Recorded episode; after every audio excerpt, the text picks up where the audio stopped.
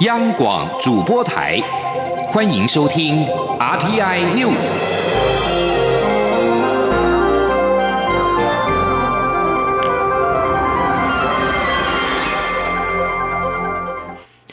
各位好，我是李自立，欢迎收听这一节央广主播台提供给您的 RTI News。台湾林姓男子十月份在涉嫌在香港抢劫之后逃回台湾。法务部向香港提请司法互助，被港府回绝。大陆委员会今天呼吁，期盼港府能够积极的提供相关市政，以厘清案情，让嫌犯获得应有的制裁。杜委会指出，作为一个负责任、重视法治跟民众安全和权益的政府，不会认定涉重大刑案的嫌犯在没有司法合作的情况下，以自由行的方式投案。台港民众都希望双方政府能够合作。让犯罪无所遁形，公理正义得以伸张。杜委会表示，由于林姓男子除了涉及香港的抢案之外，还涉及其他跨国的强盗罪，期盼港府依我方请求，积极提供在港的相关市政，以厘清案情，让嫌犯获得应有的制裁，以保障香港被害商家的权益。二零二零大选最后倒数二十天，蔡英文总统今天到台中出席了跟立委的联合造势活动。总统表示，中国的文攻武赫从没少过，但他从来没有让步，此刻也一定要坚持，绝对不能有模糊空间或退让之心，也要一起的守住底线。总统指出，九二共识是在掏空、消灭中华民国，也绝不能以主权来交换经济。记者。欧阳梦平的报道。蔡英文总统二十二号上午到台中出席与立委候选人蔡其昌的联合竞选总部成立大会。总统在致辞时表示，大台中最重要的就是交通建设，尤其是山手线，以环状铁路将大台中连接起来，加快发展。但这件事在台中市长换人后就缓了下来。他希望大家让他及蔡其昌连任，一起完成。蔡总统说，二零二零年非常关键，关键在台湾怎么建立与世界。界的连结，他指出这几年中国的文攻武赫没有少过，但他从来没有让步，此刻也一定要坚持。如果不坚持，就守不住国家级主权。总统并强调，现在绝不能有模糊空间，也不能有退让之心。在对岸步步进逼时，台湾人要团结，要一起守住底线。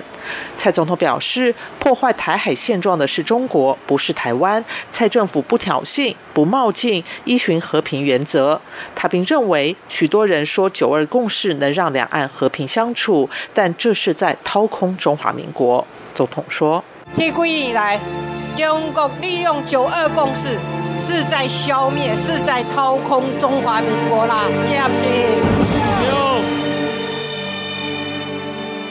这几年来，有大家有人在讲。”讲，我们只要主权退让，我们经济可以好一点。我跟大家讲，主权是不会使交换的，大家讲对唔对？总统指出，二零一六年经济是负成长，他上任后连续十四季正成长。现在股市上万点已经是常态，更有数以千计的投资在台湾进行或是准备进入台湾。在主权不退让、不交换的情况下，台湾的经济仍然越来越好、越来越稳。总统最后表示，这代台湾人的责任就是守住底线、守住国家、守住主权及民主自由，让世世代代台湾人。都有民主自由。蔡总统在稍早参拜南星宫时也指出，在关键的选战后期，每张选票都很重要，不能因为选情看似稳定就放轻松。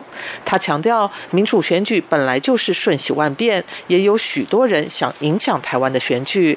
他呼吁大家要下定决心，让蔡英文、赖清德以及民进党提名的立委全部当选。中央广播电台记者欧阳梦平采访报道。对于罢韩游行二十一号拉起的光复高雄的布条，国民党总统候选人韩国瑜批评是台湾民主史上最大的一块遮羞布。韩国瑜今天再度批评罢韩团体的演出荒腔走板，根本是政治操作，看不出任何正当性。记者刘品希的报道。挺韩罢韩大游行二十一号下午和平落幕，罢韩团体号称五十万人走上街头，并在游行队伍中拉起写着“光复高雄，保卫台湾”的巨幅布条。国民党总统候选人韩国瑜二十一号晚间在脸书发文表示，这是台湾民主史上最大的一块遮羞布。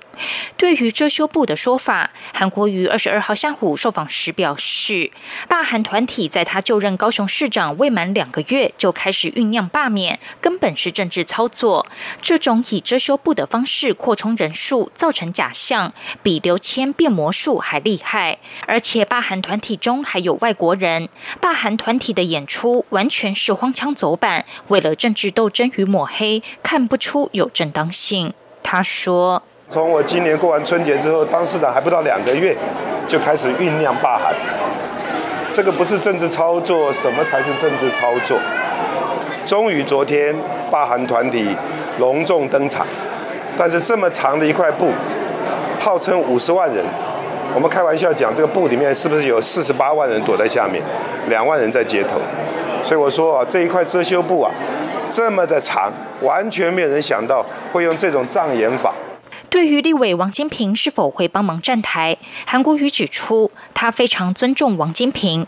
王金平担任立法院长多年，跟王金平相处过的立委，对他都有一份敬重之心。此外，韩国瑜也证实自己元旦时将在台南参加升旗典礼。他表示，两千三百万中华民国国民都应该热爱自己的国旗与国家，因此今年特别选在台南举办升旗典礼。韩国瑜二十二号下午陪同新北市泸州区立委候选人黄桂兰出席宝宝爬行比赛活动。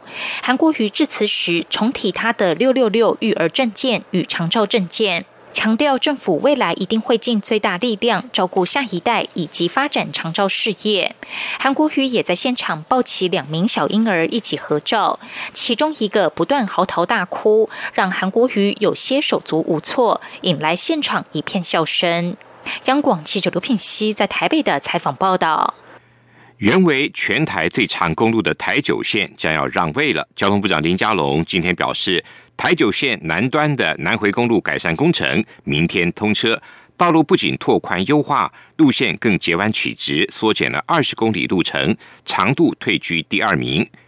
林佳龙强调，过去十年来，计划推动设计、监造、施工、执行。文史保育到在地关怀的工作伙伴劳苦功高，明天的通车典礼，他们就是真正的主角。阿富汗独立选举委员会今年公布九月二十八号举行的总统大选的初步结果，现任总统甘尼取得过半数的票数，足以在第一轮总统选举就连任，不需要再进行第二轮的总统决选。但是，阿富汗在九月底举行总统大选之后，延宕至今才宣布总统大选结果。恐怕将使国家陷入更严重的政治不稳的情势。阿富汗独立委员会指出，这次总统大选参与投票人数约为一百九十万，甘尼获得其中百分之五十点六四的选票，足以在第一轮的投票就获得连任。不过，独立选委会主委努瑞斯塔尼今天在记者会上说，到了公布最后选举结果时，票数可能还会有些变化。阿富汗这次总统大选在塔利班的暴力威胁下，这次参与投票的选民只有一百九十万人。阿富汗约有九百四十万的合格选民。